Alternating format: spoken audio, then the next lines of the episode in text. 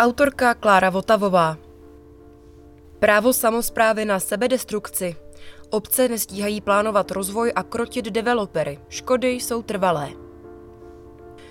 Mnoho radnic, ovšem s málo úředníky, slabá koordinace veřejné zprávy, za to silní developeři. Právě kvůli tomuto mixu vyrůstají okolo velkých metropolí satelity bez škol a dalšího zázemí. Jejichž údržba vyjde draho ještě několik příštích generací. Sérii miliardoví developeři podfinancované obce uzavíráme obsáhlou analýzou. Jakmile se v satelitech dostanou k moci lidé, kteří chtějí na výstavbě vydělat a spojí se s developery, je to neštěstí pro všechny, říká Gabriela Lněničková, radní periferní pražské části Praha Suhdol. Už dnes projíždí skrz Suhdol směrem do centra 6 tisíc aut denně. Očekávaný růst osídlení severozápadního cípu Prahy může situaci ještě výrazně zhoršit. Podle propočtu Lněničkové má jít až o 20 tisíc nových obyvatel v příštích 20 letech. Problém zde i v jiných podobných čtvrtích vzniká také ve školství. Kapacity škol nekopírují nárůst obyvatel v satelitech a bují proto i zápisová turistika. Té se ostatně Praha 6, pod kterou Suchdol spadá, aktuálně snaží zabránit. Děti s bydlištěm na poslední chvíli přepsaným do této městské části ze zápisu vyškrtávají. Problém je ve všech oblastech. V dopravě, školství, zdravotnictví, čištění vody. Schrnuje Zdeněk Velfl z kanceláře náměstka pražského primátora Petra Hlaváčka, který zodpovídá za územní rozvoj. Každý starosta si to řeší sám. Často mají své partikulární zájmy, jako je odkanalizování obce. Pro koncepční řešení v širším měřítku regionu nám chybí účinné nástroje a platformy. Obce jsou často příliš malé, aby se tím zvládly zabývat, dodává Velfl. Praha přímo sousedí s katastry zhruba 40 obcí. Téměř 500 jich pak leží v prstenci označovaném jako Pražská metropolitní oblast. V České republice je celkem 6254 obcí, nejvíce na obyvatele v celé Evropské unii. Každá z nich si schvaluje územní plán sama, prostor pro korupci či i legální ovlivňování postojů veřejnosti a zastupitelů, například skrze sponzorské dary chudým obcím či místním spolkům, je tak obrovský. Obce nejsou dostatečně personálně vybaveny na to, aby byly rovnoceným partnerem developerům. Popisuje situaci Jiří Nezhyba z právní kanceláře Frank Bolt advokáti. Ta obcím i developerům radí v otázkách územního plánování. V řadě obcí nemáte ani jednoho uvolněného radního. Starosta tu práci dělá čtyři hodiny týdně vedle svého zaměstnání, bez odborného aparátu. Starosta jedné ze středočeských obcí, kde Voxpot reportáže zpracovával, poukázal na to, že jeho aktuální plat ve výše zhruba 60 tisíc korun hrubého je výrazně nižší, než na co byl zvyklý v pražském korporátu. Aby uživil rodinu, musel se prý na veřejné angažmá několik let finančně připravovat. Investoval jsem a rozjel vedlejší podnikání, abych uživil tři děti a manželku na mateřské. Jeho neuvolněná místostarostka pobírá dokonce jen 23 tisíc korun před zdaněním. Lidé s těmito příjmy a časovými možnostmi přitom rozhodují o osudu pozemků za stovky milionů. Někteří to dělají poctivě a jiní méně. Někdy na to nemají kapacitu a kompetence, jindy je může zlákat idea rychlého zbohatnutí, případně dokonce zhodnocení jejich vlastních pozemků. V územním plánování je značná míra korupce. Změny zemědělské půdy na zastavitelnou lze přitom provést škrtnutím pera, varuje architekt a urbanista Osamu Okamura. Zastavitelnou plochu lze prodat i o desetinásobky dráže než tu zemědělskou. Urbanistka Milota Sidorová, místo předsedkyně Úřadu pro územní plánování a výstavbu Slovenské republiky, vzpomíná na zahraniční případ v mnohem podobný třeba Statenicím, kterým jsme se věnovali v první reportáži série. Jde o příběh obce Chorvátsky grob u Bratislavy, která se rozrostla ze 700 na 7000 obyvatel a má ambice dále růst. Zastupitelé si to postupně napovolovali. Měli zájem zhodnotit svoje pozemky, pro každého v tom byla nějaká výhoda. Žádný architekt u toho samozřejmě nebyl. Vypráví Sidorová. Dodává, že na kritického exstarostu této obce developeři podali žalobu kvůli ušlému zisku po pozastavení výstavby. Hrozilo mu dokonce vězení. Taková výstavba je samozřejmě perfektně legální. Rozvoj obce je v její vlastní kompetenci. Obec má právo na vlastní rozhodnutí a v extrémním případě i na vlastní destrukci, shrnuje Sidorová. Jako stříhat látku. Ingredience kvalitní výstavby, na které se v satelitech často zapomíná, jsou dvě. Odpovědné nakládání s půdou a kvalitní plánování. S architektem a urbanistou Pavlem Hniličkou, autorem knihy Sídelní kaše, se potkávám v jeho kanceláři na Pražské Ořechovce. Vilová čtvrť z 20. let minulého století nabízí to, co hledá i řada lidí odcházejících z měst do satelitů. Je zde klid a vily mají zahrady, kde mohou děti pobíhat bez obav z aut. Že je to tady pěkné, je důsledkem dobrého plánování. Architekti Vondrák se Šenkýřem představili kvalitní urbanistický plán, který dal čtvrti tvář. Kvalita a hodnota výsledného pozemku vždy souvisí s tím, jak je to navržené, vysvětluje Hnilička. Kolem Prahy je mnoho příkladů velkého barbarství, přitom by stačilo málo a mohla by to být příjemná místa k životu. Zdůrazňuje také nedostatek úcty k půdě. Často se s ní zachází, jako kdyby to byla nějaká látka. Když člověk šije, látku odstřihne, z části něco vyrobí a zbytek zahodí. Ale půda se jenom tak zahodit nedá. Když vedle sebe bez kvalitního plánu náhodou vyrostou kolonie rodinných domů, supermarkety, průmyslové haly a dálnice, půda mezi nimi zůstane dál. A vše od sebe bude tak daleko, že se nejpohodlnějším dopravním prostředkem stane auto. Mezi řídkou výstavbou se často nevyplatí provozovat ani autobus, natož vlak. Odborníci poukazují také na to, že čím je osídlení řidší, tím vyšší jsou investice potřebné na jeho provoz, tedy na budování a údržbu staveb, chodníků, silnic, sítí, ale třeba i škol. Noví občané sice v dlouhodobém horizontu zvyšují příjem obce, znamenají ale vysoké jednorázové investiční výdaje na vybavenost. Jen náklady na pozemky a výstavbu školky a základní školy přesahují 100 tisíc na jednoho nového obyvatele. S tím musí obce počítat. Reaguje Zdeněk Velfl na argumenty některých starostů, že je rychlý nárůst obyvatel prospěšný pro obecní rozpočet. Rodinné domy jsou náročnější z hlediska energií a ekologie. Dům má až o 80% větší tepelné nároky než byt o srovnatelné ploše v bytovém domě. A vedle 50% energie, která jde ve městech na vytápění, jde dalších 30% na dopravu. Popisuje Osamu Okamura stinné stránky řídké domkové výstavby. Ani přechod na čistou energii, která dosud dle Osamu Okamury tvoří jenom jednu desetinu celkové spotřeby na vytápění a jednu třicetinu spotřeby v dopravě, prý situaci nespasí. Problémem zůstanou prostorově náročná auta. Nejčistší energie je ta, kterou vůbec nespotřebujeme. Tahle výstavba jde zcela proti tomu. Majetek na tisíciletí. V diskuzích o hodnotě půdy i plánování se nelze vyhnout myšlence, že málo co mohlo být pro podobu českých předměstí méně destruktivní než kombinace komunismu a následného divokého kapitalismu. Příběhy série Miliardoví developeři podfinancované obce ze Statenic, Květnice i Únětic ukazují, že znárodnění zemědělské půdy komunisty před 75 lety vedlo k přetržení kontinuálního vztahu, který k ní lidé po staletí měli. Komunisté výstavbu i plánování centralizovali. Investice plynuly do tzv. střediskových obcí, zatímco ostatní zaostávali. Stavbař z Květnice František Daniel si v reportáži pochvaloval, že to tak bylo efektivnější a dařilo se dokončovat velké stavby. Mosty, metra, vodní nádrže, silnice. Urbanistka Milota Sidorová ale upozorňuje na odvrácené stránky. Právě komunisté začali s monofunkční výstavbou točící se především okolo automobilů. Když stát začal v 90. letech pozemky vracet, nechtěli se o ně restituenti často starat, případně se o jejich správě dlouze dohadovat se sourozenci a sestřenicemi. Často poté půdu prodali developerům různých kvalit i záměrů, jak ukazují příklady Statenic i Květnice. Ve městech se ve stejné době levně prodávaly brownfieldy, například v Praze nákladové nádraží Žižkov nebo nádraží Bubny Zátory. Dle Osamu Okamury šlo o důsledek postkomunistické nekompetence městských i obecních vedení, která pozemky neuměla koupit ani naplánovat jejich rozvoj. Tohle už je nevratné. Hranice a vlastnictví parcel se nemusí změnit třeba tisíc let. Mezi starousedlíky a náplavami. Přes zmíněné problémy je vlastní domek se zahradou v blízkosti města, něco jako levnější variace na Ořechovku, pořád preferovaným modelem bydlení většiny Čechů a Češek. Má to co dělat mimo jiné s nebezpečnou automobilovou dopravou, hlukem a nepohodlím v centrech měst. Dům se zahradou chce 90% lidí.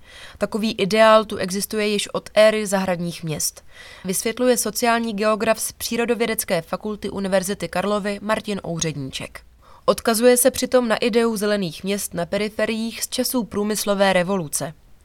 Záleží také na životním stylu a na věku. Spousta lidí nechce žít s dětmi na Vinohradech, kde je doprava a špína. Náměstek pražského primátora Petr Hlaváček počátek masového zájmu o únik z města datuje již do dob šidivé normalizace.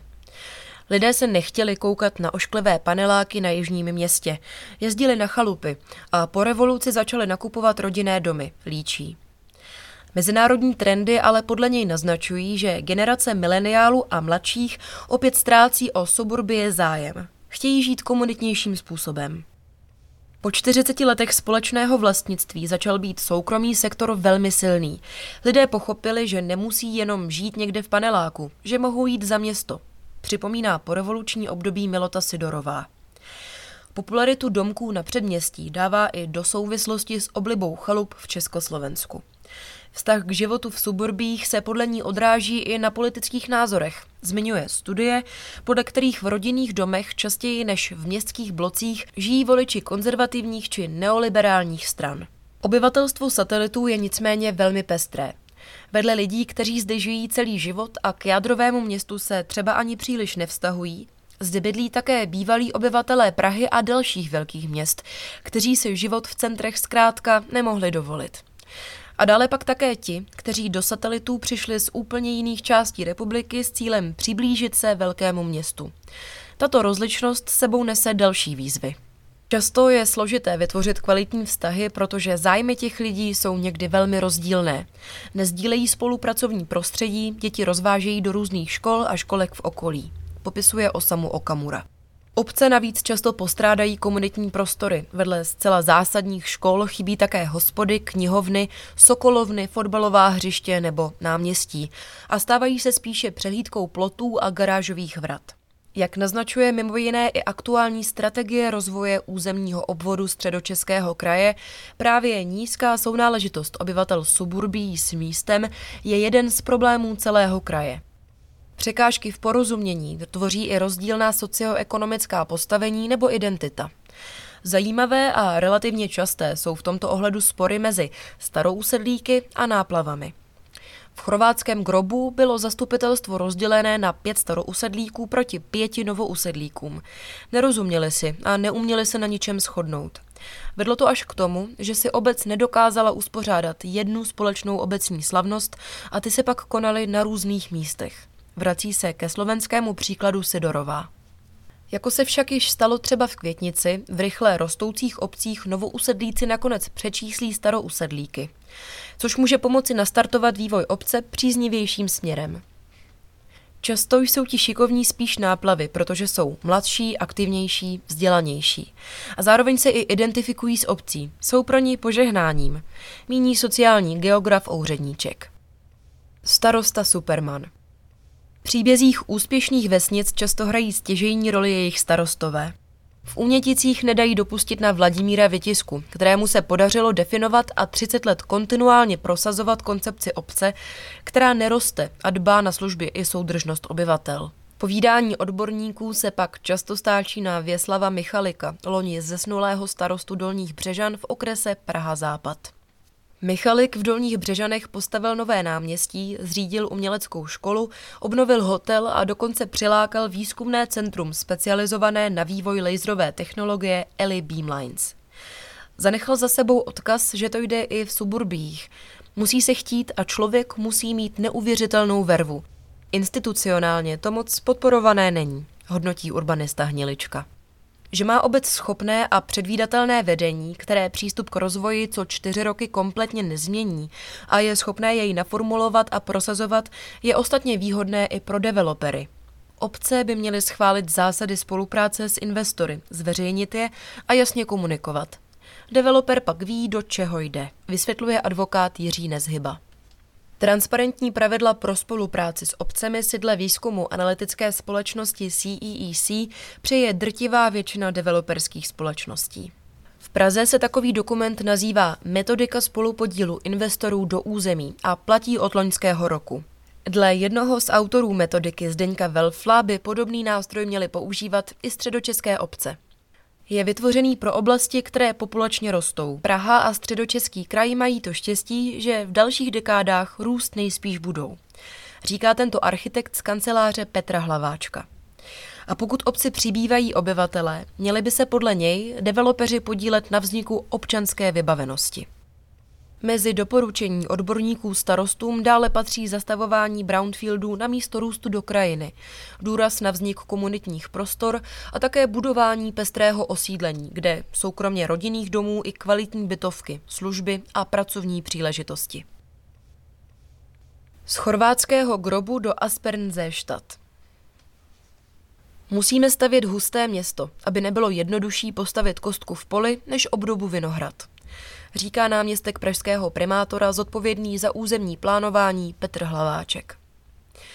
Na jednom kilometru čtverečním v Praze dosud žije bezmála dvakrát méně obyvatel než ve Vídni. Vedle kvalitní nezastavěné půdy, třeba parků a lesů, je přitom dle odborníků v hlavním městě ještě dost místa, kde by se stavět mělo. Brownfieldů je v Praze tolik, že vůbec není důvod zabírat zemědělskou půdu, tvrdí Okamura.